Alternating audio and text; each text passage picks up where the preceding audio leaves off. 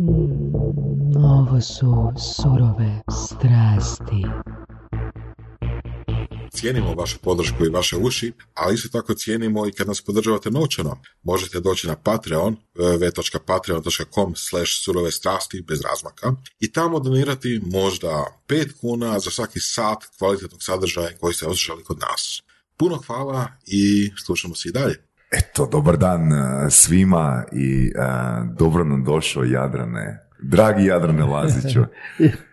I još bude vas naša, dragi. Evo ga, znači, eh, kad smo se upoznali, kad smo se upoznali ovdje ovoga, u Skaju, odmah sam ono reagirao kao moramo ono snimiti, moramo snimiti razgovor iz razloga jer stvarno rijetko kad upoznam nekoga ko je toliko Mislim, ne ja, nego mislim da generalno ljudi upoznane nekoga koji je toliko e, dobar komunikator, po mojim kriterijima dobar komunikator i koji toliko lako ostvari ono odnos s ljudima i koji se stvarno ono nakon 10 sekundi, ma ne 10 sekundi, odmah se počne prirodno ponašati.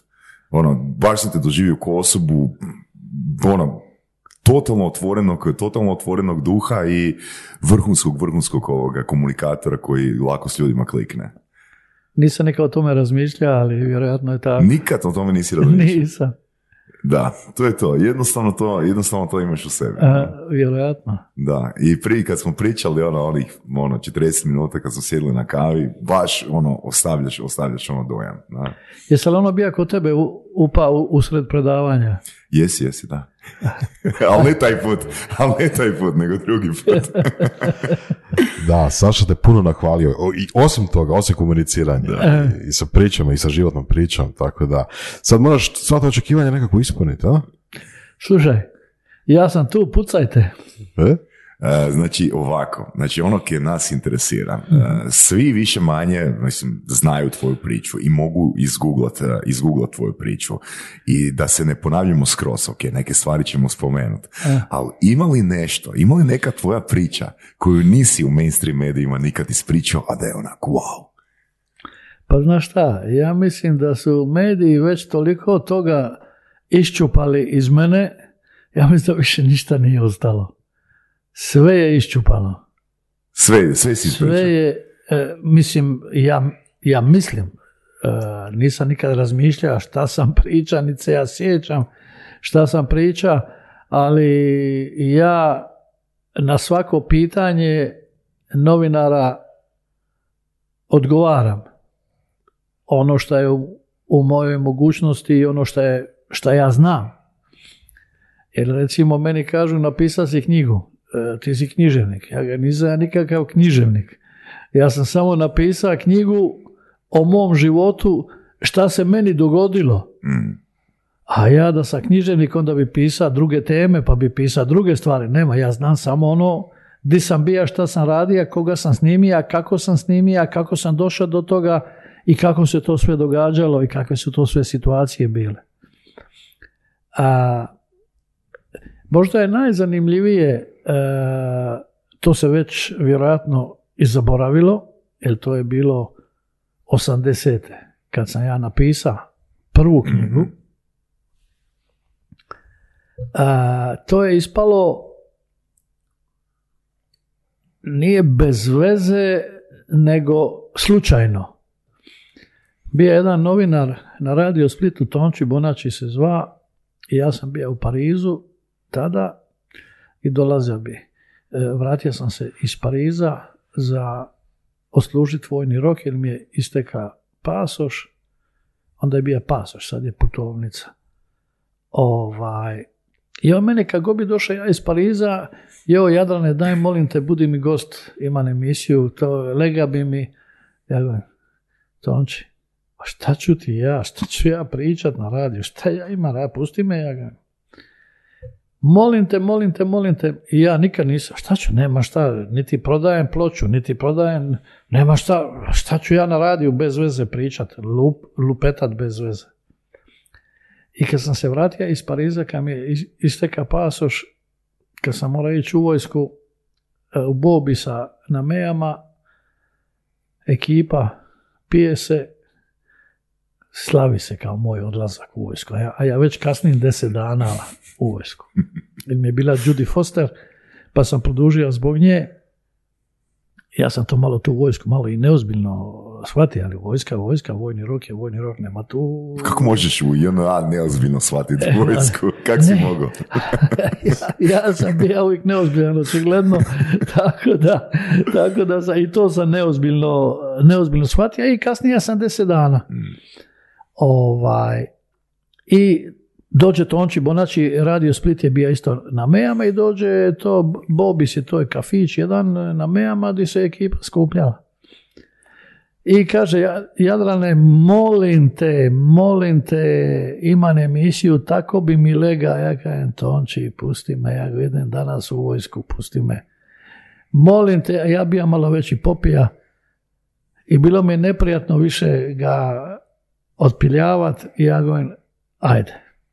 I dođe ja kod njega u, u studio, prvi put u životu ulazim u, u radio studio.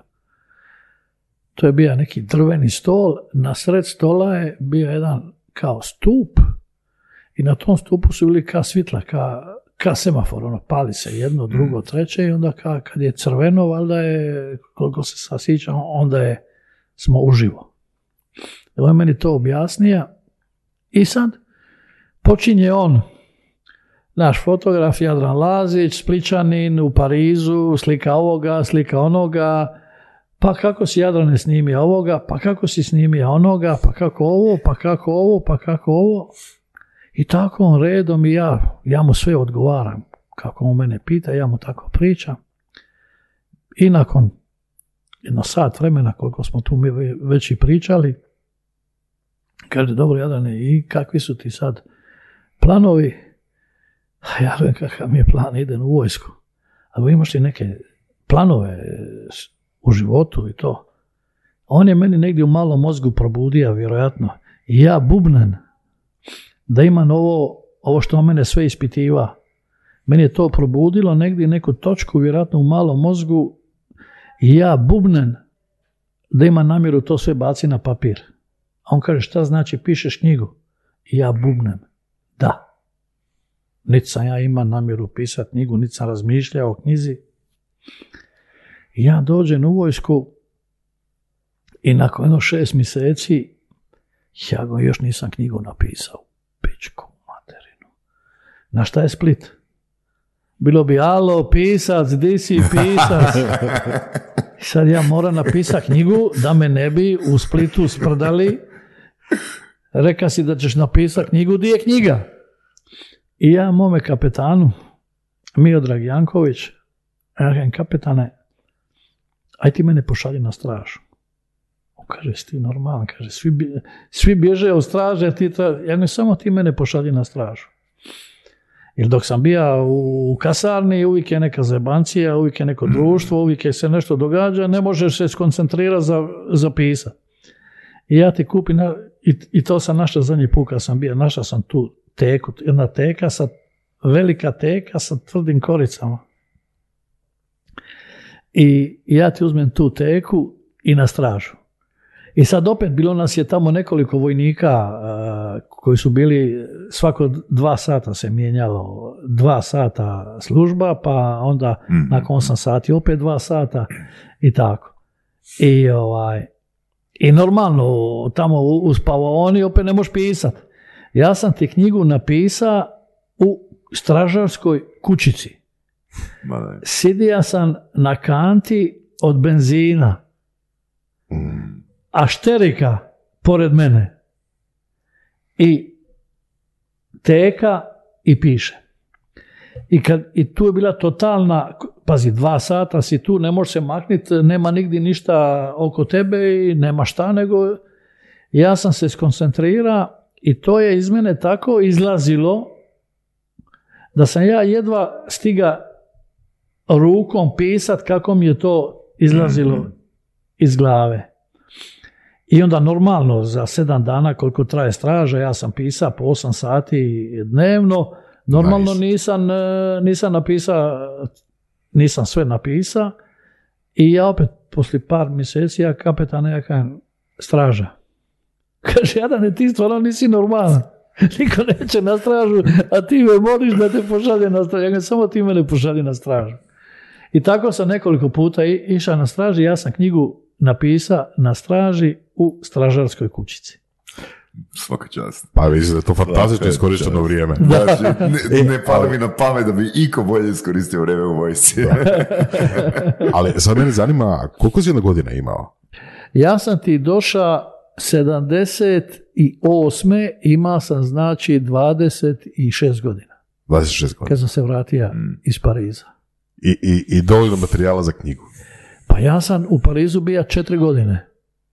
I materijala je bilo, ja sam tih zvijezda toliko, toliko snimija da je materijala je bilo dovoljno.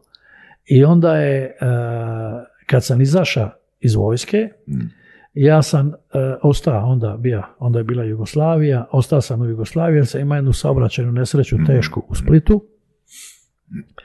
I onda su me, pošto u Splitu nisu imali maksilofacijalnu kirurgiju, ima, ima sa šest fraktura, kičma, noga, ruka i glava na, na tri mjesta. I u Splitu nije bilo maksilofacijalne kirurgije, onda su me prebacili u, u Beograd. I u Beogradu sam bio nekoliko mjeseci u, u bolnici i onda mi je došao jedan izdavač, ne znam kako je on čuja da sam ja napisao tu knjigu, ja se stvarno više ne sjećam, Jugo štampa, mislim da se zvala izdavačka kuća, i da bilim ja da knjigu da oni to objave. Ma ja kažem, objavi, ja govorim, meni valjda ja živu glavu izvučena. I kad se izašao iz bolnice, onda mi je, su mi rekli daj, kaže, ostani malo u Beogradu, da malo promocija, ovo ono, i tako sam. I ostao u Beogradu, oženio se i bio sam šest godina Mm. u Beogradu. A iz Beograda sam onda ja putova u Kan na festivale i iz Beograda sam napravio Brežnjeva, onu ekskluzivu kad je, kad je, umra, kad je umra Brežnjev, ja sam jedini koji je bio uspio ući Mm.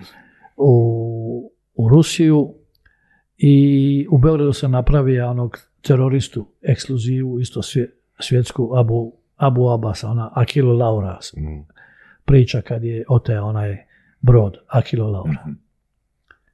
To je bilo iz Beograda. I onda sam se, 86. sam se razveja i onda sam bio bakanalisa po Beogradu godinu dana, živio u hotelu, u apartmanu, u Interkontiju i svako veće pijan ko zemlja. Jer sam se razvoja, dvoje dice i nisam mogao zamisliti da se probudi, na, a da mi dica nisu tu pored mene. Tako, pošto sam bio u hotelu, svako večer su bile bakanalije, ženske, ludilo i onda godinu dana ja govorim, ja govorim, Jadrane, ako ostaneš ovdje, otićeš u kurac. Mm. I onda sam otišao, pošto je gazda moj iz Pariza, Mm. pošto je Judy Foster bila Mhm. kod mene u Splitu i bila je kao malo nešto kao zaljubljena u mene i tako. I onda je gazda je mislio da će Judy Foster meni otvoriti vrata Hollywooda. Mhm. I ja sam poslije vojske, sam ja treba ići Mhm. za Ameriku. Međutim, saobraćajna nesreća, ostao u Beogradu, oženio se, zaboravio na Judy Foster i kad sam se razvoja, ja kažem gazdi, ja sam spreman Mm. za Hollywood. Mhm. I tako sam 87. otišao za Hollywood. Je li otvorila vrata? Ne, Nije. Ne. Jer to, to je stvarno interesantna priča, ti, ti si ono, umjetnik koji je stvarno vrhunski komunikator i vrhunski prodavač. Jel mogu to tako reći? Može, može. Znači, e, ok, već kad si imao ta poznanstva nakon Pariza i imao si svoje ono ime u tim krugovima, Je. a, ne kažem da je bilo, ne, ne možemo reći bilo je jednostavno u Hollywoodu se probijati, doći ćemo i do tog dijela, E. ali one, onih prvih, one, one prve godine, kad nitko nije ono znao za tebe, znači na koji način si ti pristupao ljudima da, da bi oni rekli da? Pa znaš šta, e, u ono, u ono vrijeme je bilo, e, ajmo reći, e, lakše nego danas, jer ja i dok sam bio u Parizu, ti sad e, sve te zvijezde imaju svoje menadžere, agente, PR i tako dalje, ne možeš ne možeš doći do njih, nikako.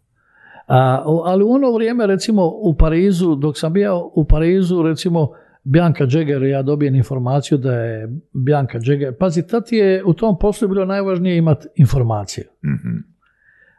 U Parizu je bio jedan bilten koji je, koji je Maggie Nolan, jedna Amerikanka, držala i ona je tu su bili pre, pretplaćene novine, agencije za informacije. Znači dolazi sutra Farah Fawcett u hotel George Sank, dolazi Judy Foster u hotel de Letus na Rive Gauche i tako dalje. I onda e, ja sam je šarmira, volila je piti šampanjac, onda ja njoj donesem bocu dobroga šampanjca, onda ona meni da informaciju prije nego objavi u, Mhm. u biltenu. To je to.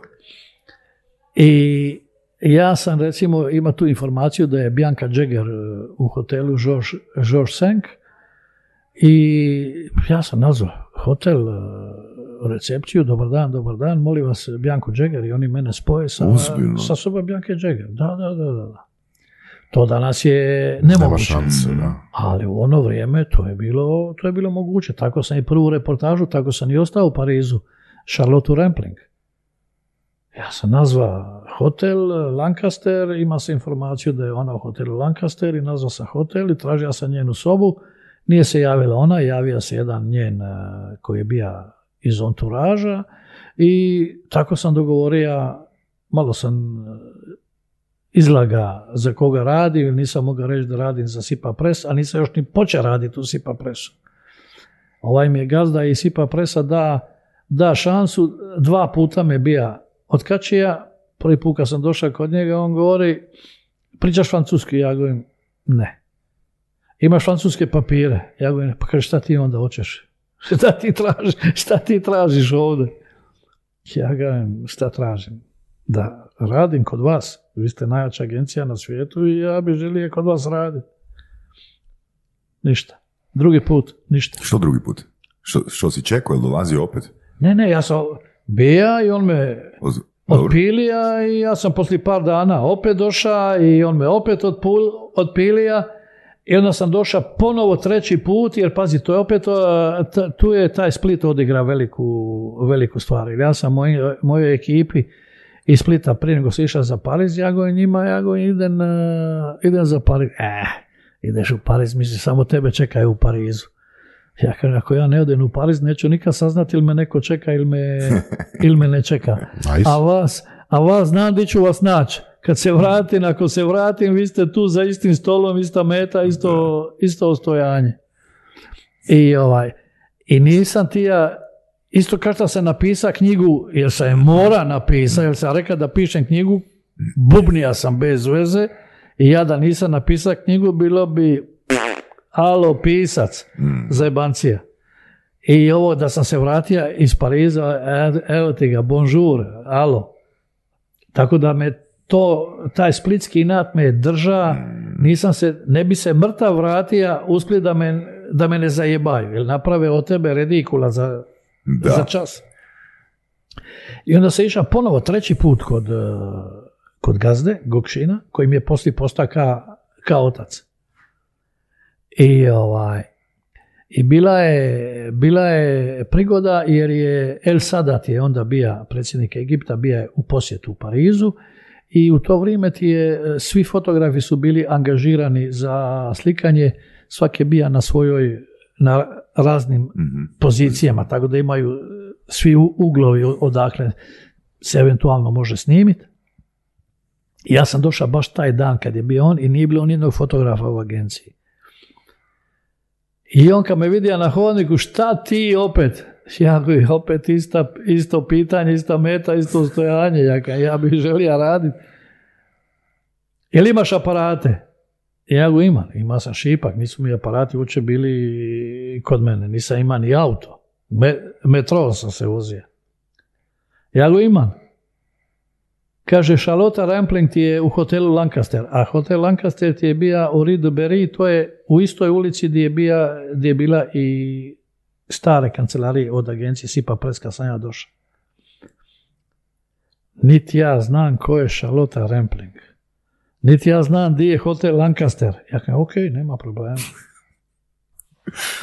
Nice. I onda sam, e, i onda sam išao u imenik i tražio hotel Lancaster I onda sam se raspitao malo ko je Charlotte Rampling.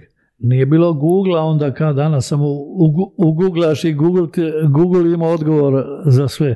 Dik 74. Koji Google, ko je šta ti je? I, ovaj, i ja nazovem eh, hotel Lancaster, ja razmišljam kako ću doći do Charlotte. Ako je u hotelu Lancaster, nazvaću je, nazvaću je u hotel, ja nazovem hotel i ja kažem dajte mi sobu Charlotte Rampling. I oni mene spoje sa sobom. Charlotte Rampling, javi mi se neki tip, ko ste vi, ja ja sam fotograf, za koga radite, i ja bubnem Isi Paris, to mi je nekako zvučalo onako, zvučno Isi Paris, a Isi Paris je bio u stvari tabloid. A Davor Štambuk, naš veliki karikaturista i spličanin, je pokušava nešto da me u, u Isi Paris, da, me, da, mi na, da mi nađe da radim tamo u Isi Pariju. I jedina novina koju sam ja zna, to je bio Isi Paris. I ja govorim da sam ja fotograf Isi Parija.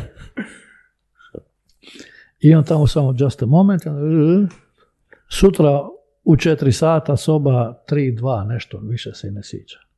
Nije rekao, već si treći danas. A? Nije rekao, već si treći danas iz tog lista. Ne, ne, ne, ne, ne, ne, ne. I ovaj, i ja ti sutra fino obučem, ima se jedno jedino odijelo, crno, plišano odijelo, obučeno odijelo, borša, i ja lipo gori soba, a vrata, kuca na vrata, oni otvore, ja uđem, ali to je bilo ko u filmovima Charlie, Charlie Chaplin, njemi filmovi. Ja bez teksta, ni dobar dan, ni ništa, nemam pojma, nikad u životu nisam. Ima tak, ja, ja sad znam kako je trebalo se događati. Dobar dan, dobar dan, sjedi, šta ćeš popit, šta ćemo slikat, koju ćemo garderobu, šta ćemo obući, ovo ono. Ona je sjedila u jednoj fotelji, pušila je, pušila je duvan. I ja bez riječi, bez teksta, stavim boršu, doli izvodim aparat i počnem slikat. Jedan film, drugi film, treći film, nema šta više gotovo. I ja počnem pakovat stvari, sve bez teksta. Nisam ja njoj rekao ni, ni pogledaj lijevo, ni nami, ništa. Je ona samo sidi kako je ona sidila, ja sam uh, slikava malo šire, malo, malo kadrira i to. I ja sam gotov, sad ja treba izaći odavde. A tamo sidi ova jedna, pa se, poslije se ispostavilo se, ja sazna poslije ko je ta žena i upozna sam je poslije Olga Hostig, ona je bila njen PR. Neki tip je tamo bio. Neki producent ili ne znam ni ja šta i ovaj jedan njen taj asistent koji je sta pored prozora, a ovi dvoje su sjedili tamo u, na kauču. I sad ja pakujem stvari i ja krenem prema, vr- sad treba izaći, treba uteći odatle, razumijem, ja za vrata. I sad vide oni nešto je, nešto je čudno, nešto je sumnjivo, šta se ovdje događa. I ovaj tip što je bio pored prozora, taj njen ka asistent, uzima telefon i kaže, kako se zove tvoj urednik? Nemam pojma. Ja bubnen Jean-Louis, prvo francusko ime što mi je palo na pamet. A on isto nema pojma ko je. Sad onda ne bi ispa pizda ispred ove da ne zna kako koji je urednik. Spusti telefon, kaže, ok, ja vrata i, i vratim se ja u agenciju i gazda. Opet na hodniku. I kaže si snimio Charlotte Rampling? Pa ja kažem jesam. Di si ti filmao? Ja kažem evo ih ovdje u džepu. A di si je snimio? Ja govorim kako di sam je snimio? Pa si mi rekao u kom je hotelu u hotelskoj sobi. U sobi si je snimio a meni ono kao najno, pa ja kažem, a di ću je snimiti u sobi? A on kad je meni reka, to meni poslije bilo jasno šta je on meni. Ja sam treba ići čekat ispred hotela, jer tako fotografi su tamo radili. On je čekao ispred hotela, kad ona izađe, onda je prate, pa slika i ovo ono. A ja u sobi. A ja kažem u sobi. Daj filmove. I on razvije, da tamo u laboratoriju filmove da se razvije, gleda slike. I tu je shvatio koji potencijal je u meni i, i tako sam ostao. E, Stvarno, znači, e, u u ovome što si samo do sad ispričao, toliko ima e, dobrih poruka.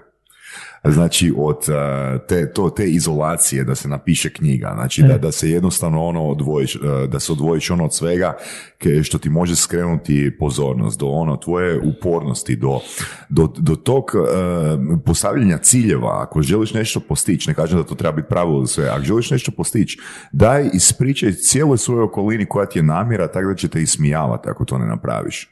E, ono, traženja najlakšeg načina da dođeš, bez, bez ono previše kalkuliranja, strategi, stvaranja strategija. Znači, doslovno ono na najbrži na, mogući način Treba samo krenuti. Treba samo krenuti. Mene, Da, ali velim, mislim, mi jesmo generacija koja je ono malo više pod utjecajem američke kulture ne, i stalno nam se trubi a, trebaš biti uporan, trebaš biti uporan, ali mi nemamo tu priliku u Hrvatskoj osjetiti, osvijestiti u toj mjeri što to znači biti uporan. I te priče, a, ja sam čekao 10 sati a, da mi netko kaže da i pojavio sam se drugi puta, bio sam ustran u tome i koliko mi bilo neugodno, napravio sam to. Takvih priča ne čujemo baš od ljudi u Hrvatskoj. Čujemo od ljudi koji su iz Hrvatske negdje vani, ali ne čujemo ih u Hrvatskoj. e, znaš šta, Saša? E, ljudi su previše komotni. Mm.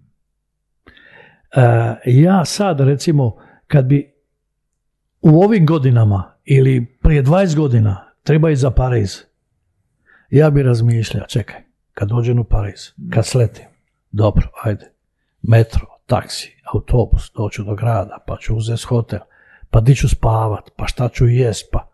Ja kad sam išao u Pariz, ja prijatelj, nisam ništa razmišljao o tome. Ja sam išao samo.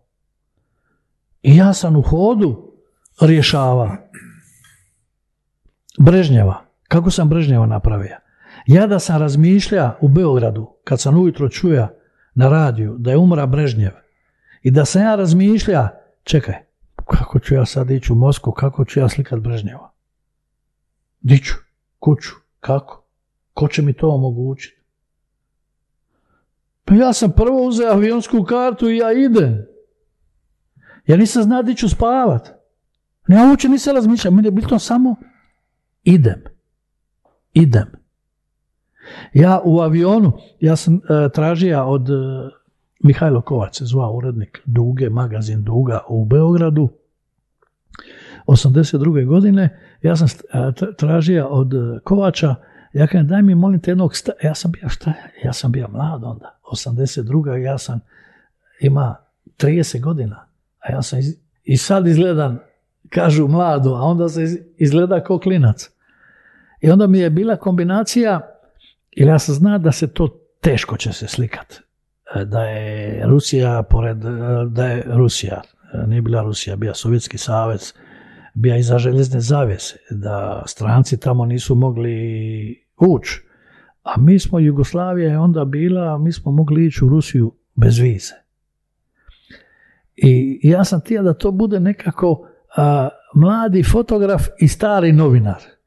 I ja kažem Mihajlo, kažem, Mihajlo, daj mi jednog starog novinara, ja ću sve platiti, i avion i sve troškove ću ja platiti, da on bude društvo i da ne obraćaju toliko pažnju na mene, Mm. razumiješ? I dođemo mi u avion za Moskvu, avion zbog nekog s- sleti u Kijev, pa iz Kijeva i u avionu upoznamo ženu, ja sam nažalost zaboravio kako se ona zove, vjerojatno više nije ni živa, bila je malo starija, bila je dosta starija od mene, ona je bila žena a, dopisnika oslobođenja iz Sarajeva, iz Moskve. I pita ona mene, a di spavate? Ja kažem, ne znam. Ona kaže, imamo mi veliki stan, možete spavati kod nas. E, tako sam riješio spavanje. Mm. I onda kad sam došao u, u, u, u Moskvu nakon tog uzbudljivog puta preko Kijeva, nevremena, u Moskvi je naravno bio totalni raspašo, niti me niti je bilo carine, ja sam prošao, nikome ništa nije pita, bilo je totalno lud zbunjenoga. I onda sam se sitio jednoga tipa, koga sam upoznao u Beogradu iz, iz ruske ambasade, a on je radio u Ministarstvu za informacije u Moskvi. I on mi je omogućio. Tek kad si došao u Moskvu si ga se sjetio. Je. Dobro. Je. I on mi je, on mi je omogućio da dođem do ja ne sjećam da je to bila neka crkva, mislim da je čak bila neka crkva. Bila je crkva, da, gdje je njegovo tijelo bilo Mm. izloženo i dolazile su strane delegacije odat počast. U prvom redu je sidila familija i ovi su mi rekli tamo iz obezbjeđenja kad bude momenat pustit ćemo te unutra.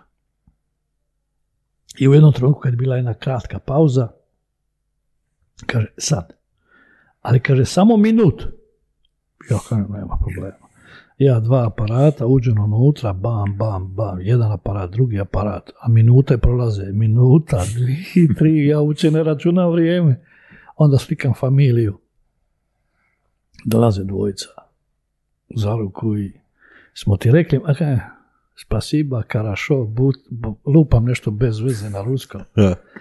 Izvinite. I, ovaj, I onda je, dobro, samo ja, treba će nam pet dana da ovu emisiju da, da snimamo koliko toga Može. koliko toga, Može. koliko toga, koliko toga ima. Bilo bi najbolje da ovi ljudi, slušalci eh, koji slušaju i prate ovu em- emisiju, da preko tebe dođu do kontakta do mene i da kupe knjigu. Apsolutno, U, u da. knjizi sve piše. Da, da. Svako poglavlje, svako poglavlje je, eh, ima poglavlje Brežnjev di pišem kako se to odigralo. Ko mi je pomoga, kako sam uspija izaći iz, eh, iz Moskve, kako sam, eh, kako mi je, kad sam došao, mi bi obično, ja dok sam, ja sam bio i ratni fotograf, bio sam Irak, Iran i tako dalje, onda smo, mi bi, kad bi snimili filmove, onda bi odnijeli filmove na, na aerodrom i onda bi nekog putnika koji leti za Pariz zamolili, bila je koverta od Cipa Presa već spremljena, unutra stavimo filmove i onda zamolimo putnika ako može da ponese te filmove za Pariz, a ja tamo će vas čekat naš kurir sa tabelom Sipa Pres i samo mu predajte kovertu. E sad, ovo što sam ja ima Brežnjeva, ja nisam zna kolika je vrijednost toga, ali sam pretpostavlja da je nešto važno. I nisam ti ja dat nijednom putniku, nego sam ja uzeo kartu za Pariz i ja sam odnija filmove. I kad sam došao u Pariz na aerodrom, kad sam vidio glavnog prodavača jednog židova, Michel Šišportiš, kad sam njega vidio, on nikad ne ide, na, obično na aerodrom ide kurir, motorista sa motorom. Ali kad sam vidio glavnog prodavača, meni je bilo jasno da sam napravio nešto vrijedno. Da. I kaže on meni, di ste filmovi? Ja kažem, tu su filmovi. Kaže, "E, gazda ti je rekao da će ti dat, a gazda ima Mercedesa 190. Kaže, "E, da će ti gazda Mercedesa za filmove. Tu ja shvatim da to, da to nešto vrijedi. A ja kažem, "E, Mišel, ali ja sam iz Jugoslavije. Taj Mercedes je na francuskim tablicama. Ja moram platiti carinu. e, I ko zna koliko troškova. Ja To je još dva, tri puta više koliko, koliko vrijedi taj auto. Samo moment, onda nije bilo mobitela. Ode on na onaj public phone i zove. Kaže, reka je gazda da će platit i carinu i dađbine i sve. E ja kažem, evo vam ga kurac. Ne dam. Ne dam, ja kažem, filmove, nego idemo klasika 50-50, šta se proda, 50-50. I Prodalo se preko 300.000 dolara u ono, u ono vrijeme. 82. godine. Nice. Znači, ne mreš ti, mislim, ne mreš kroz knjigu sa tim stanjem prenijeti a, ono, to kje si napravio. To je, to je ono, Ne, ne, to treba ispričati, to treba ono, snimiti, i Teško. video i audio. Teško je, teško je, teško je, teško je to. E, to je napisan, pazi, meni i ovi, svi moji prijatelji koji su uzeli knjigu, kaže, pička ti materina, e, počeo sam čitati i cijelu noć sam proveo čitajući knjigu. Jer jedno poglavlje vuče drugo, pa ga zanima kako si ovo, pa kako ovo, pa kako ovo, pa kako ovo i, i dođe, dođe do, do ali, kraja. ali ono što si rekao, znaš, na početku, ono, kad si mlađi, ne razmišljaš, ono, imaš cilj i ideš. I onda u biti se uokvirimo, ono, postajemo, postanemo komfortni, Je. naviknemo se na određeni standard, ne prihvaćamo ono da je nešto ide ispod tog standarda i onda Mhm. počnemo kombinirati ono i, i kalkulirati. Čim počneš kalkulirati, gotovo je. Mene je jedna mlada novinarka, kad je, kad je bila moja retrospektiva u Zagrebu 2007. godine.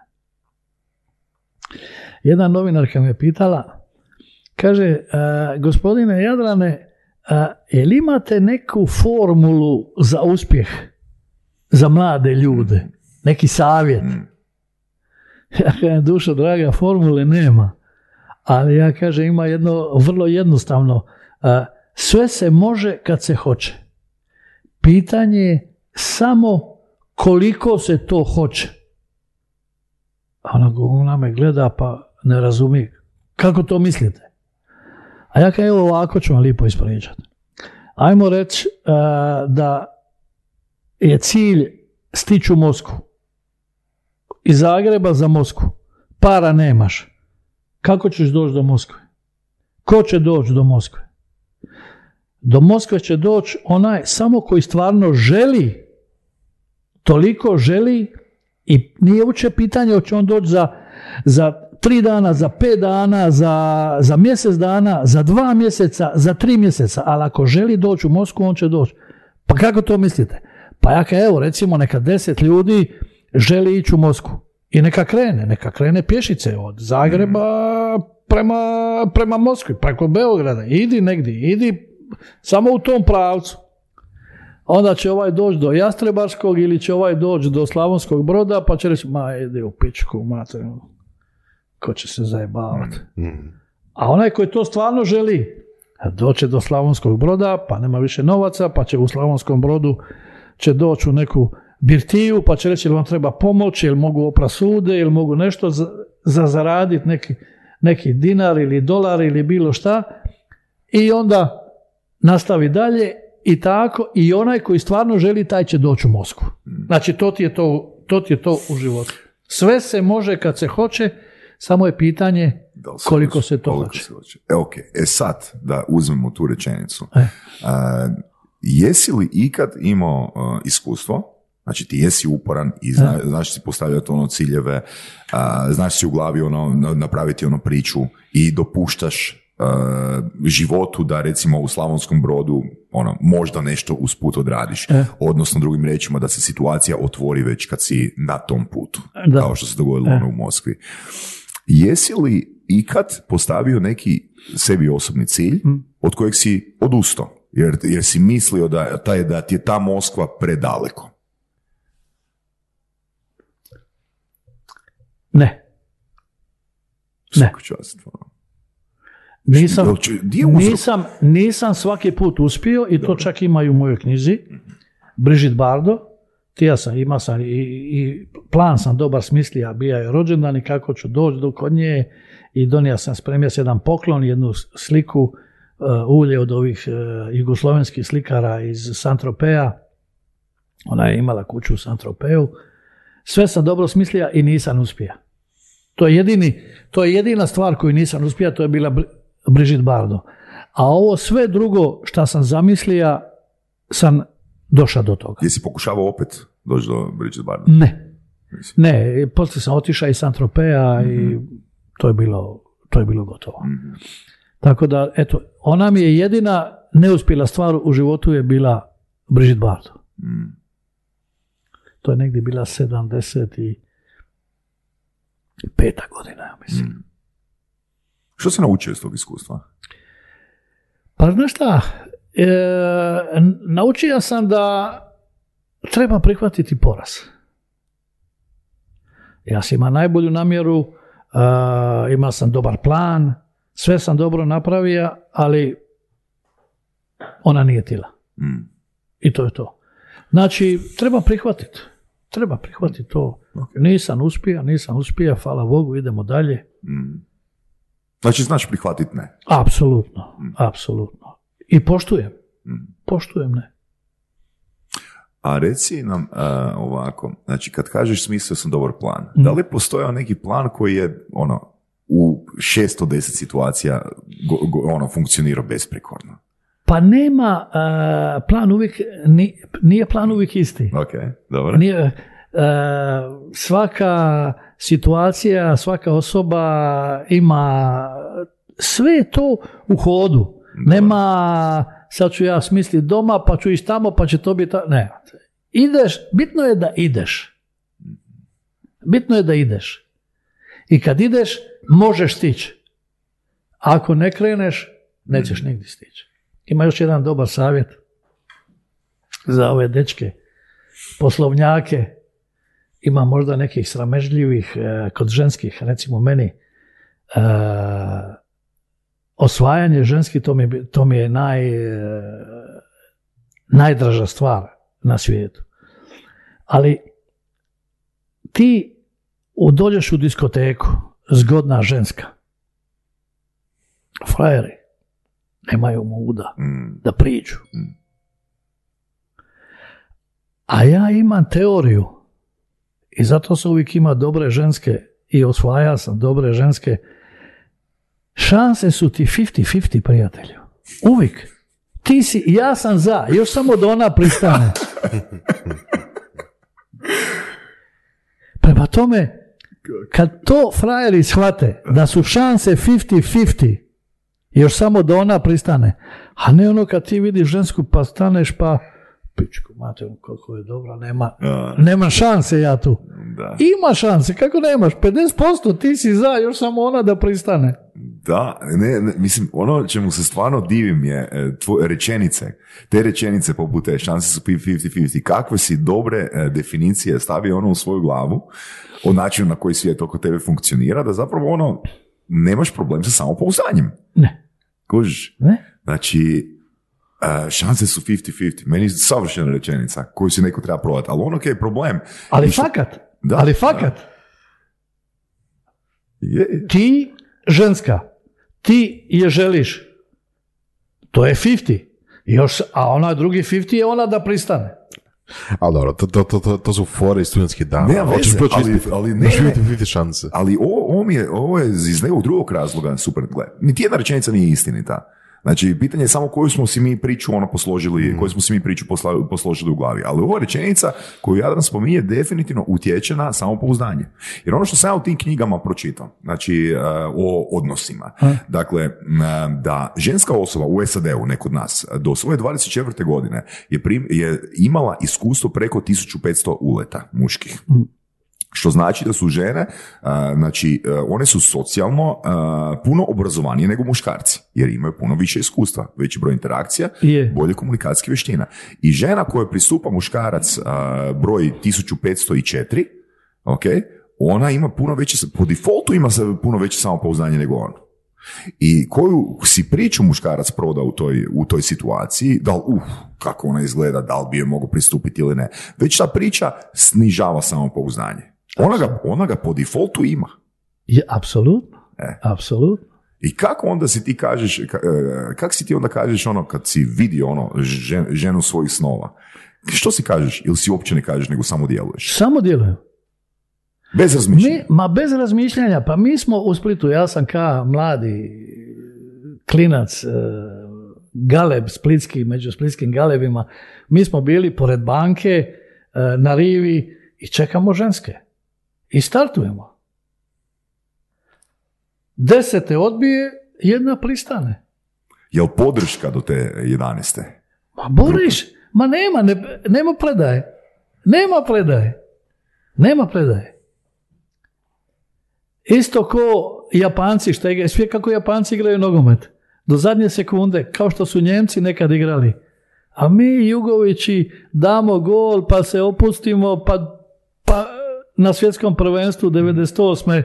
pa dobijemo gol minut nakon toga što smo mi, jer smo se veselili, slavili i, i popušiš gol. Razumiješ? Znači sve kako ti kako ti, kako ti osjećaš. To je, to je jedan feeling, ali toga, e, to se teško nauči. To ili ga imaš ili ga nemaš. Pa ne, mislim, ne bi rekao. Mislim da je tu kod tebe, uh, ispravim ako griješim, kod tebe je dosta uh, utjecaja imala ta, uh, taj, ta, taj splitski mindset. Je, je, I, je. i, i, I to je jednostavno ono, taj... Ulica, ulica. U- ulica Ulica.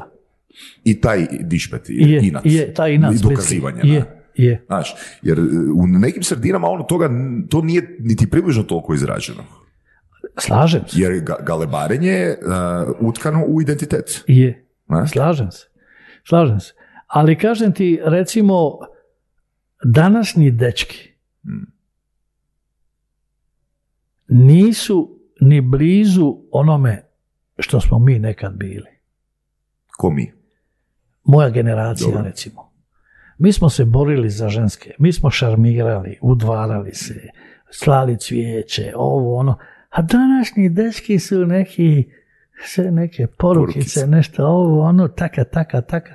Pa Čini mi se kao da nisu toliko ni zainteresirani za ženske, kao što smo mi nekad bili zainteresirani Mm. za ženske. Nama je ženska bila sve. A danas, kompjuter, pu, pu, pu, oni idu na večeru, on na mobitelu, ona na mobitelu. Ali to je to. Znači, ide se na sigurno. Znači, vi ste išli na neizvjesno. Jer, jer je sama neizvjesnost situacije i ono ne, ne imanje tog plana, plan se razvija Je. ono u, u procesu je dovoljno ono intrigantno i izbudljivo. Je, apsolutno, apsolutno. I to je ta, to je ta čar. Mm. To osvajanje je u stvari naj... A ovo poslije sve...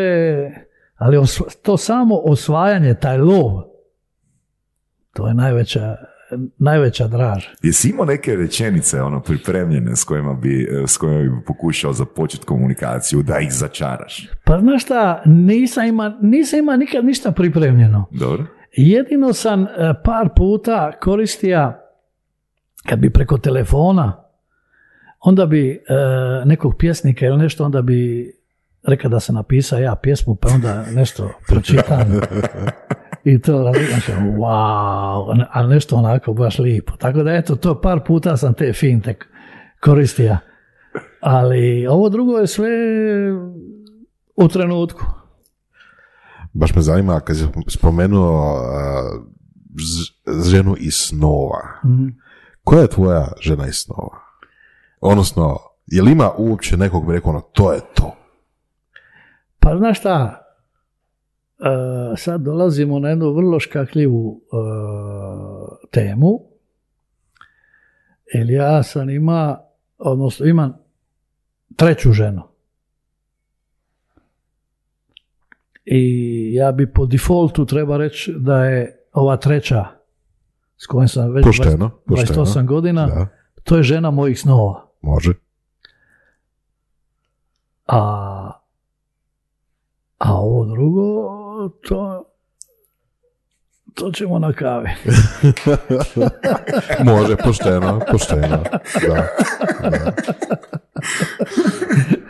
Ne, ali to je ono ki sam ti rekao, ono, znači kakav komunikator, ono, znači kak, kakva Nice. ono priča s- savršeno, ono, baš je fakat guš priča s tobom, da? Znaš, to je ono, razina, razina ono mog, mog poštovanja prema tebi komu, u komunikaciji, ono, ko kad vidiš ono, ženu svojih snova i misliš si, nemam 50-50 šanse. Evo, toliko se divim tvojim komunikacijskim ovoga. Stvarno, wow, stvarno wow. I by the way, rekao je Jadran, znači da je već njegova prva knjiga uh, bila prodana u deset, bila je u, prodana u deset, deset tisuća primjeraka. 10 Deset tisuća tisuća plus primjeraka, je li tako? 10 tisuća, prva knjiga 80. drugo izdanje nadopunjeno 82. 5 tisuća i treće nadopunjeno izdanje 85. 10 tisuća. Mhm. Znači ja sam u pet godina prodao 25 tisuća knjiga Nice. Da. u bivšoj Jugoslaviji. Da.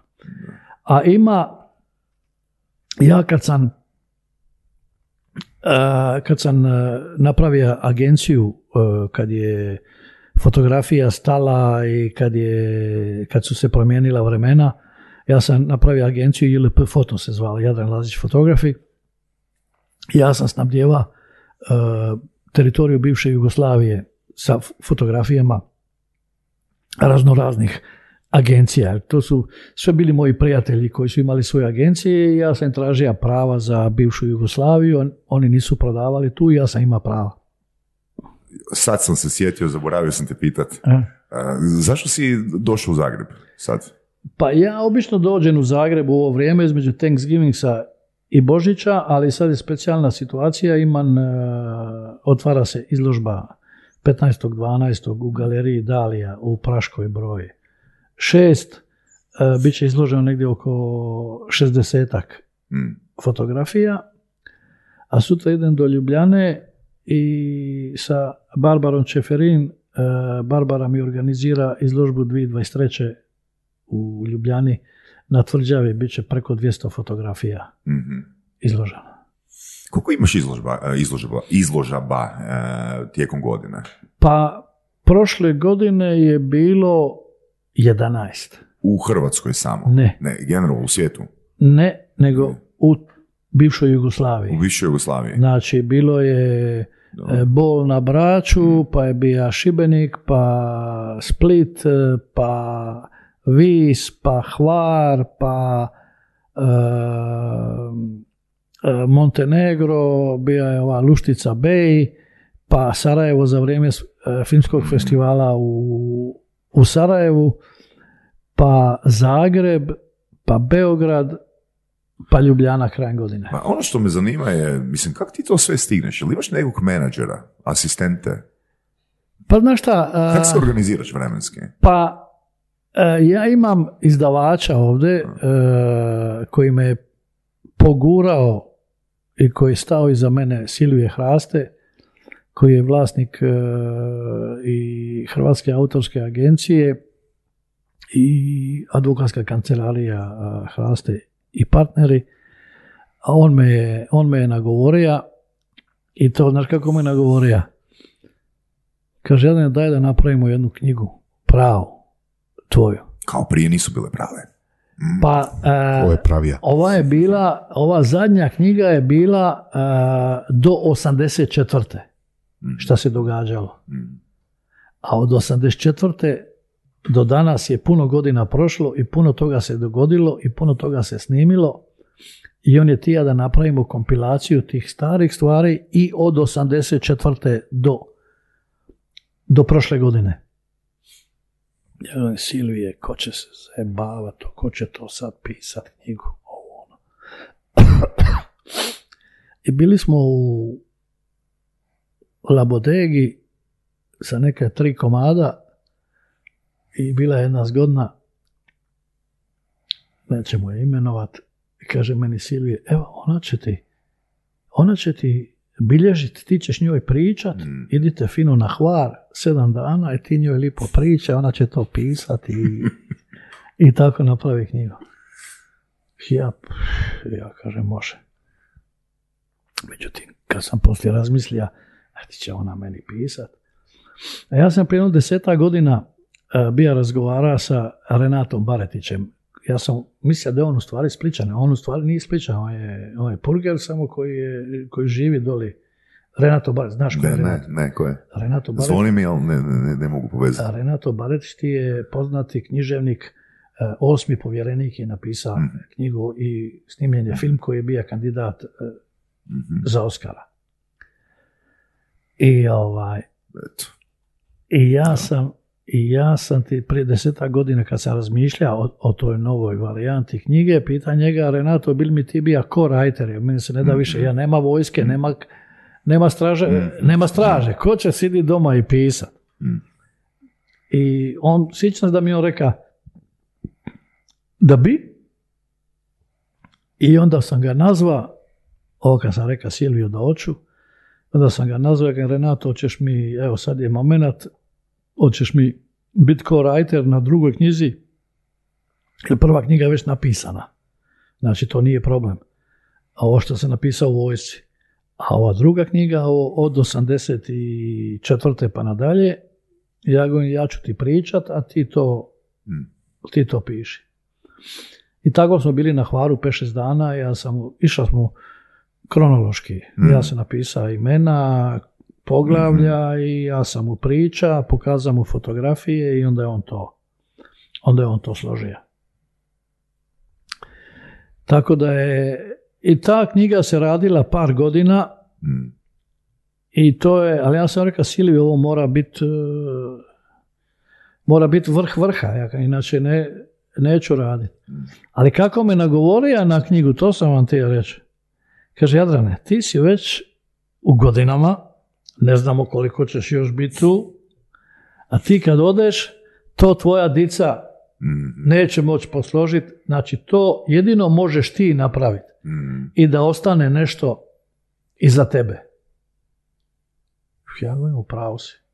I tako sam pristao. I tako je nastala ova, ova knjiga za koju kažu stručnjaci da je to najbolja knjiga ikad u Hrvatskoj napravljena. Napravljena je po uzoru na Tašen. Znate za izdavača Tašena? Ne. Tašen to ti je najpoznatiji svjetski izdavač za luksuzne, za luksuzne Aha, knjige. Njegove, njihove knjige ti koštaju od 1000 do, do 50.000 Aha. eura. Mhm. I ja sam e, prostudira, Da, da. ja sam prostudira malo kako Tašen Mhm. radi knjige. e, sa stručnjacima sam provjerio koji papir Tašen e, koristi. Mhm. Fedrigoni 135 e, gramski, pakovanje, uvez, sve je napravljeno i nije bilo u, u nijednom trenutku Silvije nije rekao Jadrane, moramo uštediti ovo. Mhm. Ja sam rekao, mora sve biti top. Mhm. Korica, platno na korici iz Njemačke, papir iz Italije, e, tiskara najbolja, printera u, Mhm, u Svetoj nedjelji i tako dalje. Reka Jadrane, šta god treba, tu smo. I tako Super. je, i tako je Da. knjiga ispala. Ja kad sam došao u printeru, kad je prvi, prvi primjerak izaša, stoji knjiga na stolu kod direktora. Ajde, kaže, pogledaj. Ja kažem, strah me otvori tu pičku. Da. Ne znaš šta ću vidjeti unutra. Jer nikad ne znaš kakav je tisak, kako je to ispalo. Kad sam ja počeo vrtiti, kad sam počeo gledat, ja govorim, dečki, svaka vam čast. Ispalo je vrhunski. Mhm. Super. Tako da sam baš e, ponosan zahvaljujući Silviju koji je omogućio da se to sve napravi. Knjiga je ispala svjetski. Mhm. Sada pitam čisto kod takve luksuzne knjige, Mhm. koliko primjeraka je tiskano? Tisuću kompleta. Mhm. Jedan komplet ima dvije knjige i svaka knjiga ima oko 500 strana, znači ima skoro hiljadu strana, a jedan komplet je težak 8 kila. Mhm. Da, da, Mhm. I to je stvarno baš onako reprezentativno. Mhm. da. To je da traje To je, stoljećima. to treba. je, to je vje- vječno. Vječna knjiga. To je jedan coffee table book, Da. to u dnevnom boravku imati jednu takvu knjigu kad ti dođu gosti, to je stvarno... Mhm. Ali to je knjiga za bilo di u svijetu, to nije samo za, za Hrvatsku. To je knjiga je sve, sve svjetske. Je- Jedino je početak knjige malo Hajduk, Split i moji, moji počeci, a onda počinje Pariz, eh, Los Angeles. Ja Mislim da imamo tu uh, na katu knjigu. Jel, možda, možda Pogledat ćemo. Da, Moguće. mislim da je bila na ulazu u konferencijskom. Da. A, reci nam, ono, dobro zarađuješ, dobro si zarađivao većinu života. Kakav si bio sa osobnim financijama? Pa znaš šta, Jesi puno trošio dok si puno zarađivao? Pa znaš šta, ja sam ti, e, nikad mi novac nije bila e, poanta. Mhm. Meni je novac e, bio, e, kad dobijem od jedne reportaže, kad jedna reportaža se plati 100.000 dolara recimo, e, onda je to e, ocjena vrijednosti moje reportaže. Ali nisam nikad bija nisam n- novac me nikad nije e, vukao, novac pravi nova, da sam, Nego, ono, čisto percepcija vrijednosti onoga što percepcija vrijednosti onoga što radim. Mhm. Znači, ako jednu reportažu a, prodam za 50.000, ona vrijedi 50.000, ova vrijedi 100.000, Brežnjev je bija 300.000. Znaš, ima reportaža od 1000, 2, 3, 5, 10, kako, kako koja. Ali nisam nikad bija ono daj mi lova, lova, lova. Jasno, jasno, meni da. lova, ja, meni, ja zaradim, potrošim, zaradim, potrošim. Ja jedino što sam pametno napravio, da sam napravio kuću na Hvaru sa sedam apartmana i to je je- jedino konkretno šta mi je ostalo od svega. A, a ovo drugo, živi se. Mm. Živi se lipo, jede se, pije se, uživa se. Od čega, sve, od čega si sve zarađivao? Znači, zarađivao si od uh, prodaje reportaža, ali tako? Znači, od prodaje knjiga, od, Od čega sve? fotografije. Ne, ja sam cijeli život živio od fotografije i od agencijskog posla, znači od prodaje mojih fotografija, a zadnjih eh, 15, prije jedno 15 godina sam otvorio tu agenciju i onda sam, onda sam počeo stvarno zarađivati. Mhm. Kad sam snabljevao cijelu bivšu Jugoslaviju, to je u početku bilo stvarno kad su izdavačke kuće imale para i kad su se novine prodavale i tako da. A to je sad sve gotovo. Kad si rekao da uh, je to percepcija ono vrijednosti uh, tvoja prodaja nečega, uh, jesi li radio, onaj je fantastičan pri- primjer sa Brežnjevom kak si ispregovarao, da se sve plati, ali jesi li napravio ono i krive procjene u početku kad si bio manje iskusan? U smislu da si nešto prodao po znatno nižoj cijeni nego što je bila stvarna vrijednost. Ali nisam ja prodavao. Nego? Moja agencija je prodavala. Dobro. Znači, moja agencija za koju sam ja radio, ja bi snimio Mhm. reportažu, ide u agenciju, agencija prodaje to u 52 zemlje Mhm. po svijetu. Ali su bile glavne zemlje. To Ali si bila... ti pregovarao. Ne. Ti, ti pregovarao si za sebe. Za sebe si pregovarao. Ja sam samo pregovarao za Brežnjeva. Aha. To je bila jedina. To je jedino kad su oni meni, kad su oni meni ponudili Mercedesa u zamjenu za filmove. Mm. Jer normalan odnos je bio 50-50. Znači, šta se proda, znači troškovi 50 i zarada 50-50. Mhm. Isto kao ono kod šanse kod ženske. Sve na 50-50. Jedino sam tu ispregovara, a ovo drugo nisam ništa pregovarao. To, je sve, to su sve agencije. Mi smo recimo Sipa Press je bila, centrala je bila u Parizu. Mi smo imali agenciju koja nas zastupa za Italiju, agencija koja nas zastupa u Njemačkoj, Engleskoj, Australiji, Novom Zelandu i tako dalje, i tako dalje, i tako dalje. Tako da su ti agenti su prodavali po tim zemljama, a agencija iz Pariza je prodavala u Francuskoj. Mhm. I odnos je bio 50-50. Znači, od prodaje meni išlo 50%. Mhm. Kažeš, vremena su se promijenila, više nije takav, nije tako tržište. Jel možeš malo usporediti uh, što se promijenilo, kako se promijenilo, jel ide na bolje, na gore? Ne, ide, ide totalno na gore. E, kako je počela social medija, kako je počela Instagram, mediji su, magazini su totalno, većina magazina je propala, ono malo što je ostalo, to su sve mali tiraži, više ne plaćaju, kao što su nekad, meni je nekad Hello magazin platio reportažu, ekskluzivu, vjenčanje Chuck Norrisa, 100.000 100.000 dolara, sad ne bi dobio možda 2-3 hiljade. Mada. Da. Tako da je totalno je... Sad e, oni skidaju iz magazina, skidaju fotografije sa, sa Instagrama i ne plaćaju ništa. Tako da magazini više nemaju para. Je li to zbog, zbog hiperprodukcije? Zbog Ne, to je zbog social medije. To je zbog social medije. Da, ali social media zapravo znači da svako može, po je pametno. može, jel, slikat nešto i objaviti. Pazi, Pazi, to hiperprodukcija, ne? E, nekad je recimo, a, da ne, glupo mi je sad navesti, ali ona je tipičan primjer, Kim Kardashian. Nekad su fotografi čekali da slikaju Kim, Kim Kardashian ili na plaži, ili u kupovini, ili ovo.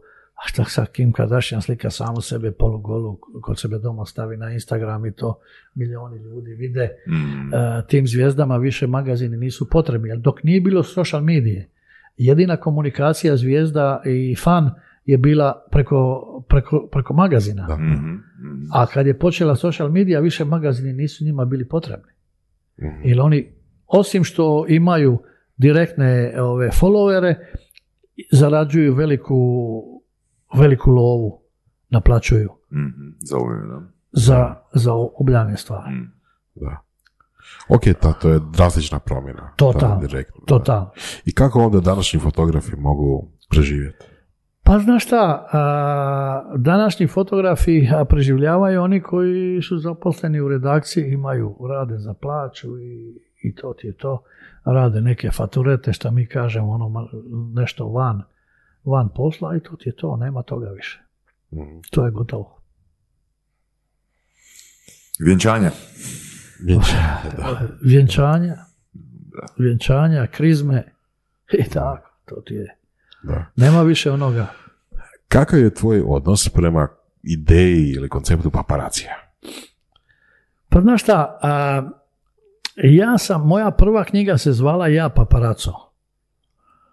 A, ja sam stavio naziv te knjige Ja paparaco ili ta paparaco 80. godina bila totalno nova, nova riječ. Bila je zanimljiva riječ.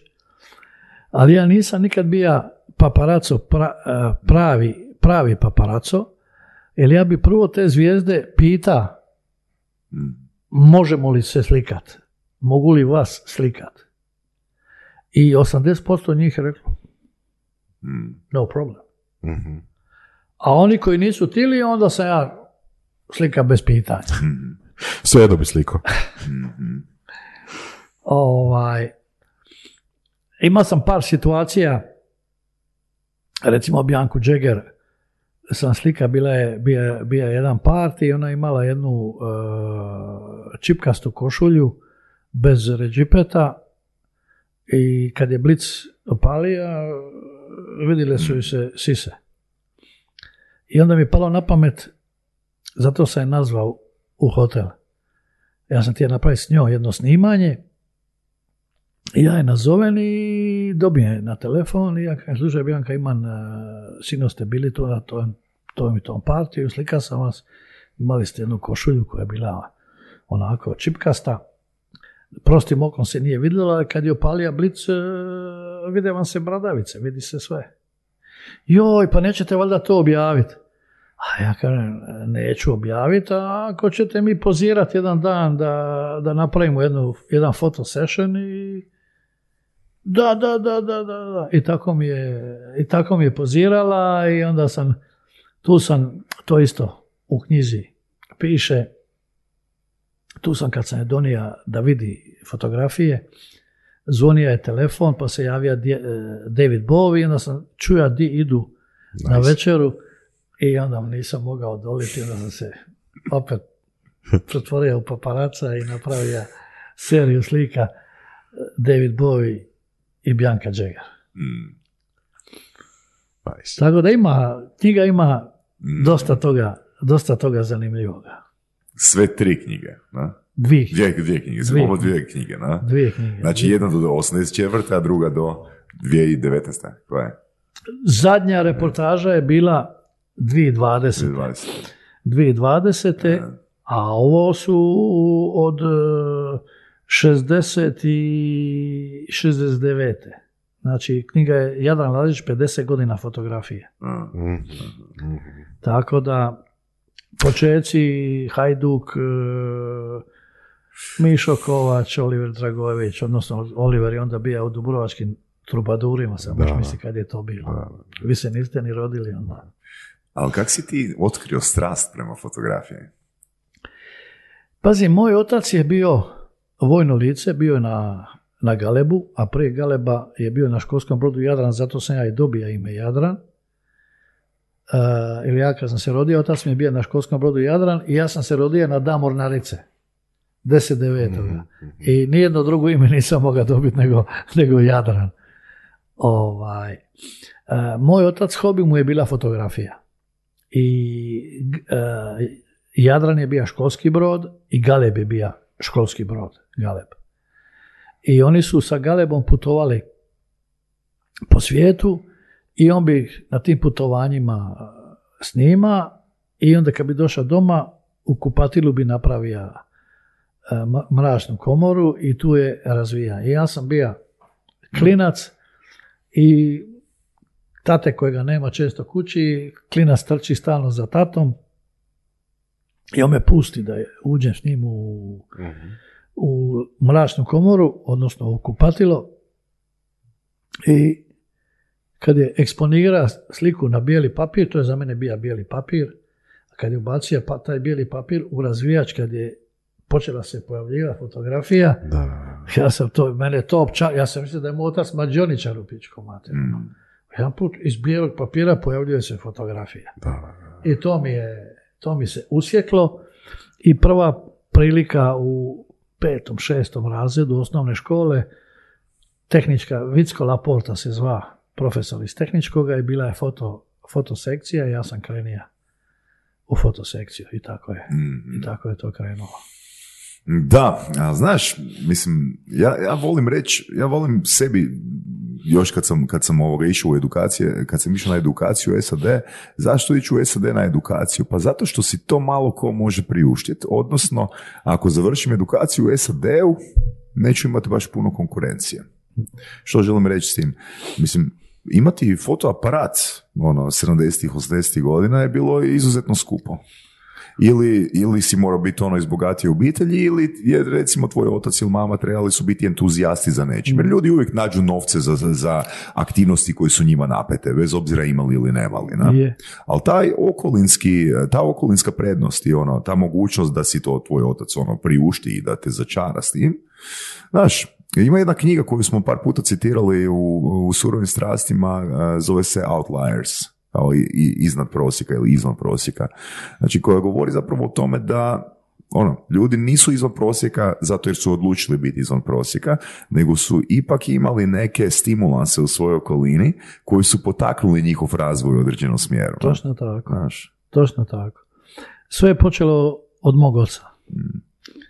Da, da njegov hobi nije bila fotografija, ja se ne bi vidio tu, tu magiju kako iz bijelog papira izlazi fotografija i vjerojatno, ko, ko zna, Mhm. ko zna, Da. ko zna. A jesu roditelji onda potakli, to su i davali tebi novac i kupovali filmove i fotoaparate? Ili si morao prek ljeta raditi?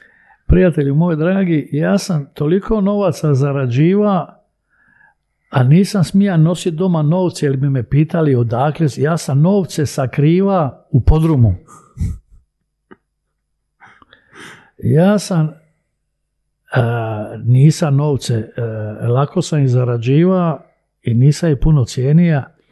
Ja sam igra poker sa šurijakom u ono vrijeme, to se Nice. kockalo Nice. igralo se, a novce sam sakriva u podrumu jer ja sam počeo zarađivat sa 16 godina. Ja sam slikava maturalne zabave, pireve, krizme, škole. Ja sam organizira snimanja po školama, razrede i onda slikaš jednu sliku razreda i kupe ti 30, eh, 30 fotografije. Onda nije bilo fotostudija koji su to Pa uhodali, ne? kako? Pa kako? Bilo je, bilo je par fotostudija u Splitu, a, bio je Jerković, bila je ova jedna, kako se zvala, Oštrić, ali ja sam sa svojim kombinacijama, ja bi dolazio do maturalnih, ja bi to Sa 16 godina. sa 16 godina. Ja sam ti jedne godine, mislim da je to bila 71. na 72. A, kad je tek počela kolor fotografija. I ja sam ti odlučio, dok su svi moji prijatelji planirali di će provesti novu godinu, kako će se provesti i tako dalje, ja sam odlučio ići slikat po, po restoranima gdje se slavila Nova godina. Od Splita prema Omišu. I ja sam ti e, to, uh, uh, 5000 dinara je bila, sjećam se kada danas, 5000 dinara je bila jedna fotografija, sjećam se par ljudi, uh, slikanih njih četvoro za, za stolom i ja govorim, a išao je jedan moj prijatelj koji ima blok i pisa i, i naplaćiva odmah. Koliko ćete slika? Četiri. 20 20.000. 20.000. Dvi. Pet miliona sam ti ja tu noć zaradio. To je bi bilo u Keša. našem novcu. To ti je u današnjem novcu, onda je 70 i 70. Prve, druge. 70, 70. 71. onda ti je stan, mislim da je onda stan bija 15-20 miliona. Stan. A ti si u jednoj večeri četvrtinu stana. Četvrtinu stana sam ja u jednoj večeri zaradio. Nice. Nice. Ali to nije dugo trajalo, tako da... Čekaj, samo malo, ali jel se pojavila konkurencija onda? Jel, mislim, ono, sigurno ako ti imaš 16 godina i kažeš da si zaradio četvrtinu stana u jednoj večeri, pa gle, idem ja kupit fotoaparat. idem Ali ja to nije, ali prijatelju, nije, nisu ljudi, nije bilo onda fotografa. Nije bilo fotografa. Bio je jedan tip koji je došao iz, eh, iz Njemačke, donija je taj Durst Color eh, ovaj aparat eh, za projeciranje i izradu kolor, eh, kolor fotografija. Ja bi snimi, ja donija njemu filmove, on, on razvije, napravi fotografije i ja njemu platim 500 dinara, a ja 5000 eh, prodava slike. Mm, mm. Razumiješ? Ja sam u vojsci zarađivao. U vojsci slika vojnike. Da. A vojnici svi hoće da se slikaju, šalju, Da. šalju doma slike. Vidi me. I onda su mi bili zabranili jedan put jer sam e, slika jednog vojnika gol do pojasa drži, kako drži mitraljez u rukama. Rambo. Rambo. Tako da zna sam, zna sam, e, zna sam praviti novce, ali nisam nikad te novce ja Mm.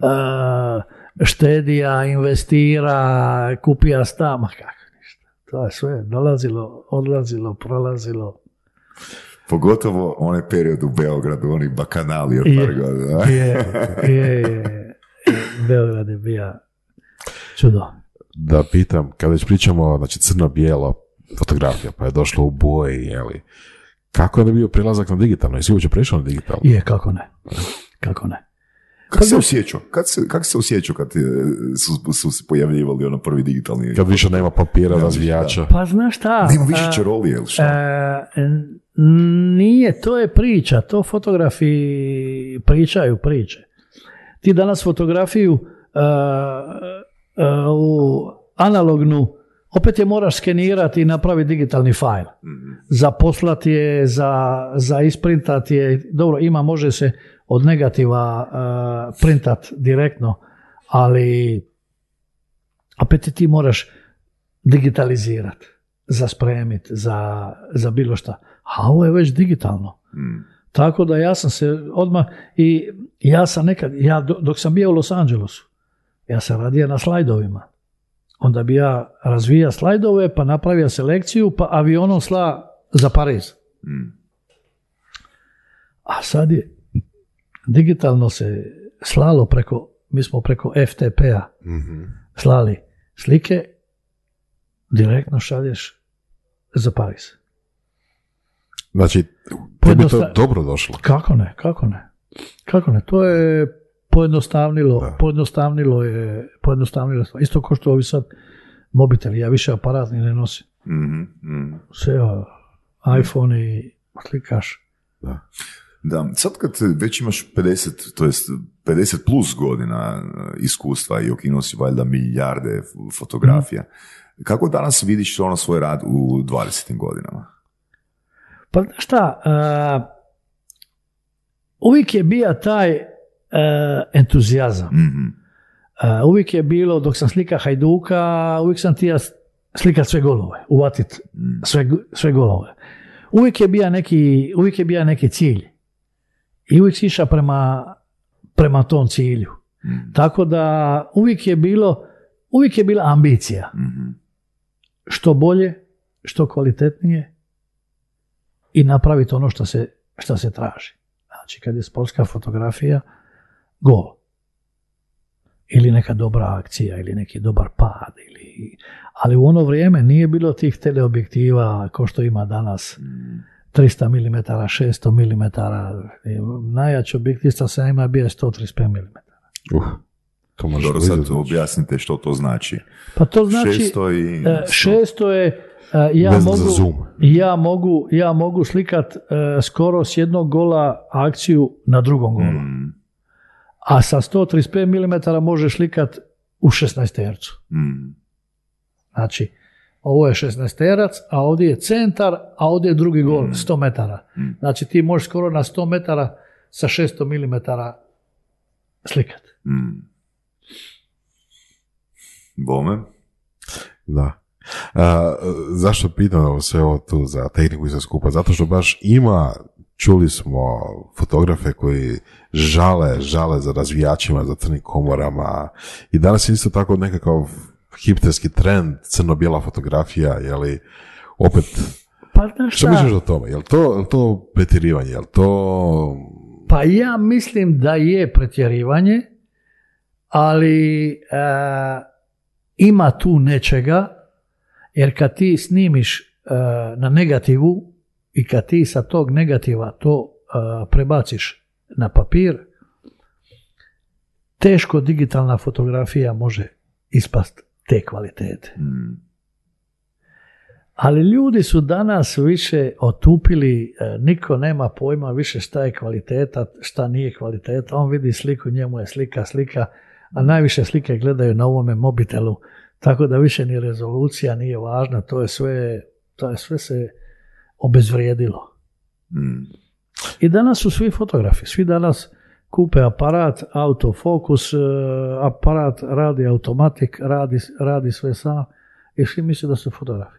A ja u ono vrijeme kad sam bio u Parizu, nije bilo autofokusa, pa treba izoštrit, a u pokretu, pa blendu, pa kad slikaš na dijapozitivu, pa ako faliješ za pola blende i za jednu blendu nema slike. A ti sad e, u digitalnom e, možeš izvući šta god hoćeš. Da, Razumiješ? da, da, da. To, se- to je ta razlika. Onda si treba biti fotograf da bi slika. A sad ne moraš biti fotograf, sad možeš misliti da si fotograf Mm. i ispadne ti koja slika. Dobro je kad vidi kako sam sliku napravio. Napravio si kurac ti, nisi napravio ti ništa. To je aparat. Ne, sad će mi biti totalno, totalno bed uh, dijelit uh, fotke surovih strasti nakon ovoga. Ko će nas sad slikat uh, nakon intervjua, Voras? Moramo uzeti Moram, profesionalnog moramo uzeti nekog drugog da, da, da bude kritika na tuđi rad, a ne na, na fotografiju kak su mi. Da, ne. Da li će se to kad promijeniti? E, pa znaš šta, ja mislim da se to nikad neće promijeniti, iako, kažem ti, ja koji sam živio u tom vremenu i ja sam sam razvijao svoje filmove i sam sam e, printa svoje, svoje fotografije, e, to ipak je čar. Jer ti kad razviješ film, ne znaš šta je na njemu, dok ga ne razviješ. A ovdje vidiš odmah pa ti se ne svidi pa izbrišeš pa slikaš, pa slikaš novo. Mm. Zamisli da je tvoj otac, oprosti, zamisli da je tvoj otac te i pokazivao na digitalno. Da. Znaš, ne bi bilo čarolije. Mislim da ne bi, mislim da ne bi. Ali ne samo to, mislim, to ide tako daleko da danas aparati, odnosno mobiteli, predlože kadar cijeli, znaš, on pa pomakni ga lijevo, pa pomakni ga desno, pa piše ti ono, Da. ono, ono, kako da napraviš kadar, Je, šta da fokusiraš i sve ti on sam izračuna, jel? Je, je, je. Ali ono što sam htio više vidjeti, ta osjetljivost na kvalitetu, odnosno ta, ta spoznaja da postoji kvalitetnija i manje kvalitetna fotografija. To, je li to otišlo nepovratno? Pa nije to otišlo nepovratno, uh, jer ja i sad kad izrađujem fotografije za, za izložbe, ja idem da to bude što kvalitetnije. A kad bi ima uh, uh, ja sam ima fajlove koji nisu bili toliko veliki, a kad bi sad ja mogao naći, znaš koliko fotografija ima koje ja uče nemam više traga. Ne znam di su mi negativni. Da, da, da. Mhm. Znaš ti šta sam ja ima snimljenoga e, dok sam radio za vjesnik, pa dok sam slika splitske festivale, pa dok sam slika bivšu mis e, pjevačicu Daliborku Stošić u, u kupačem kostimu, to je bilo bomba. Puno toga, puno toga nema. e, Ja nisam, nisam čuva jer ja nisam znao da ću ja pisati knjigu. Nisam ja, ja sam radio cijeli život ono što sam volio, uživao sam u tome i, i živio sam pristojno od toga. Ali da sam ja zna, ja bi sortira, čuva negative, pa onda te negative e, e, napraviš na kvalitetnom skeneru, a ne ovim običnim skenerima. Na kvalitetnom skeneru napraviš da možeš napraviti sliku kao ovaj zid i da nema zrna, ali Šteta, Kako, da. kako ne? Kako ne? I Boras, što kažeš na Jadrana? Pa imam osjećaj da bi mogli još stvarno pet dana pričat. Bi sigurno. Da smo samo, Znači- samo mali, mali dio dotakli. Jel? Ne, pa ja velim ti, ja, ono, ja sam bio pod dojmom, ono, nakon tih 40 minuta što smo pričali, koliko njegove, ne zato jer je on super storyteller, nego zato što njegove priče, ja ih tak doživljavam, stvarno u, u- imaju upakiran, imaju upakiran neki zaključak, imaju upakiran, imaju upakiran neku, neku mudrost, ono, životnu mudrost koja proizlazi iz fakat velikog raspona tvog iskustva i komunikacije sa ono, ogromnim rasponom ono ljudi s, koj- s, s kojim si u životu imao prilike komunicirati. Ne? E, Ja nisam uopće e, svjestan nikakve mudrosti, ničega. Ja sam živio život, uživao sam u životu i radio sam cijeli život ono što sam volio. Sad zamisli kad ti je profesija hobi. Mhm. Mene je jedan novinar e, iz Slovene Dalmacije, vrhunski novinar, Šarac, radio je intervju sa mnom i onda sam mu ja rekao, on to stavio negdje u naslov. Cijeli život nikad ništa nisam radio. Kažem, pa kako nikad ništa nisi radio? A ja govorim, pa ja to ne smatram radom. Ja sam radio 24 sata, ali to meni nije bio rad. To je bilo uživanje. To je ona razlika posao i ono što bi nazvali poziv. E, e to, to je to. E, ja mislim da su najsretniji ljudi koji rade ono šta vole i u čemu uživaju. A to je ili slikar ili, ili fotograf ili, ili pisac ili, ili ti e, radio, uživaš u tome i ti to ne, ti to ne smatraš radom. Ovo, ovo nije rad, ovo je zebancija. Mhm. Mi uživamo. Da. Sjedimo i- i pričamo. Mm. A vi nešto kao radite, a ja nešto kao pričam. Mm. Da, da. A svi uživamo. Znači, Ne, To je- definitivno, samo bi postavio još e, Jadran Lazić u penziji. Je li moguće? ne. ok, reci Boras. Htio sam pitati, ima jedno pitanje koje je često postavljam, mislim, zadnje vrijeme baš nekad tako često, ali mislim da moram ga malo promijeniti a, za tebe. Kad gledaš sad karijeru cijelu, ne karijeru, život, jer ti bi to je isto Je. sve zajedno bilo. Što je, što su neke od stvari koje si mislio da će biti lagane, a ispale su teške? I obrnuto, što, je, što su stvari koje si mislio da će biti teške u životu, a ispale su lagane? Pa znaš šta, pitanje je vrlo teško jer meni u životu ništa nije bilo teško. A nisi ništa ni mislio da će biti teško? Ne. Ja sam, Ja sam čak očekivao ovaj odgovor. ja sam, kažem ti, iša spontano u sve. I vjerojatno je bilo teško. Bilo je teško doći do Moskve, bilo je teško doći do Brežnjeva, ali meni to nije bilo teško. Mhm. Ja sam iša, iša, iša, iša, iša i došao.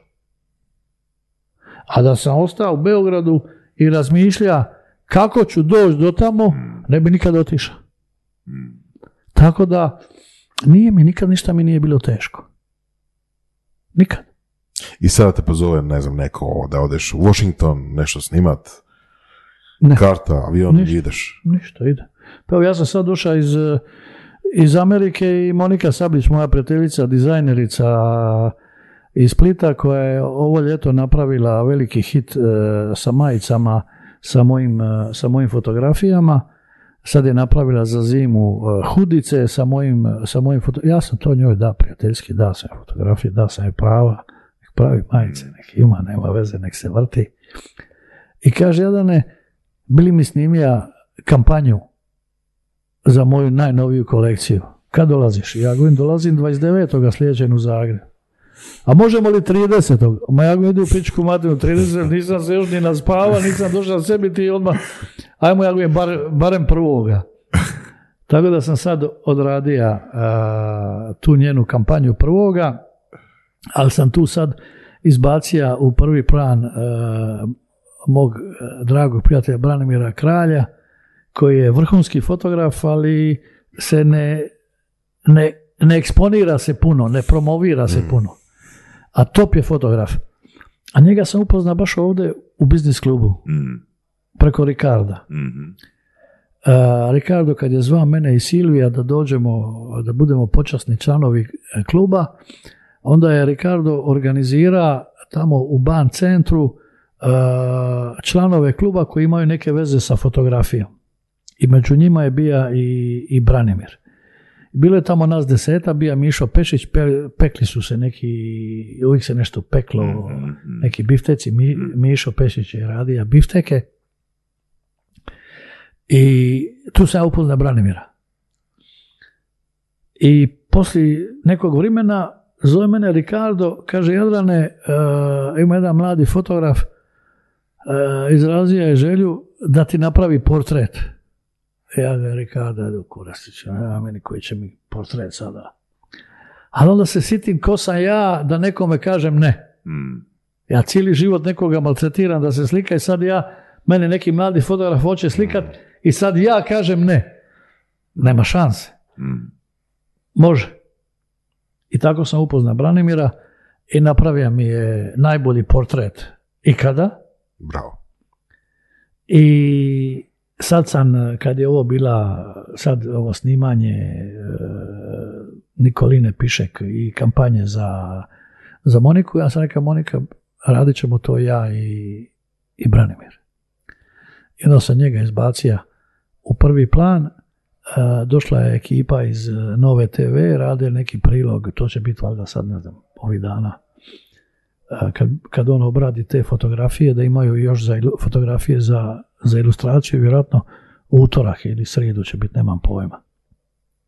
I onda je ova novinarka intervjuirala mene i, i njega i onda sam ja prebacija svjetlo na njega, ja je najbolji hrvatski fotograf, vrhunski i tako dalje i tako dalje i sad Lijepo, baš, Nice. baš lijepo. Da. Znaš, mislim dok pričaš, što više pričaš, sve mi onak nekak, či, či- sve su mi čišće rečenice u glavi, kako bi ja opisao način na koji tvoj um funkcionira. Znači, to je ko neka kombinacija eh, iz mog kuta gledanja, ko neka kombinacija onog yes-mena, znači na sve eh, kažem da, i onoga Foresta Gampa koji kaže I just felt like running. Znači, imam, idem pa kud me odvede, ne? A drugo, što god mi kažu, ono, uvijek postoji neka, neka varijanta, neki okvir unutar kojeg ja mogu reći da. Apsolutno. Pa treba biti prijatelju, treba, treba biti pozitivan i širiti pozitivnu energiju.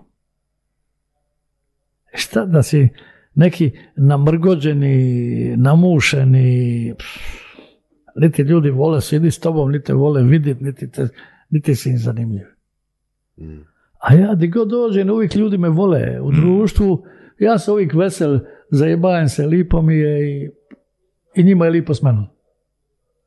Tako da. Jadrane, ono, Nadam se da vam nije bilo dosadno. Ne, ne, nema šans. Ja mislim da, evo, Voras, Voras će reći, može reći sad dok se snima, možeš reći poslije, jer smo napravili krivu procjenu pozivajući Jadrana u surove strasti. Napravili smo odlično, odličnu procjenu. Mislim, surove strasti, cijelo ime je nastalo oko toga da zovemo ljude, da pričamo sa ljudima koji su strastveni u životu i do, do te razine da to bude surovo strastveno. Tako da, to si definitivno ti i baš mi je drago da smo te... Ajde, meni također, ajde. Baš mi je drago. A na kavi možemo čut uh, tvoju definiciju idealne. Može. Hvala ti, Jadrane. Hvala. Podcast Surove strasti, broj jedan audio podcast u regiji. Ako vam se sviđa, lajkajte. Ako se slažete sa gostom, komentirajte ili ako se ne slažete. Komentirajte, lajkajte i nadal sve šerajte tako da i drugi ljudi mogu saznati za surove strasti. Čujemo se i do slušanja.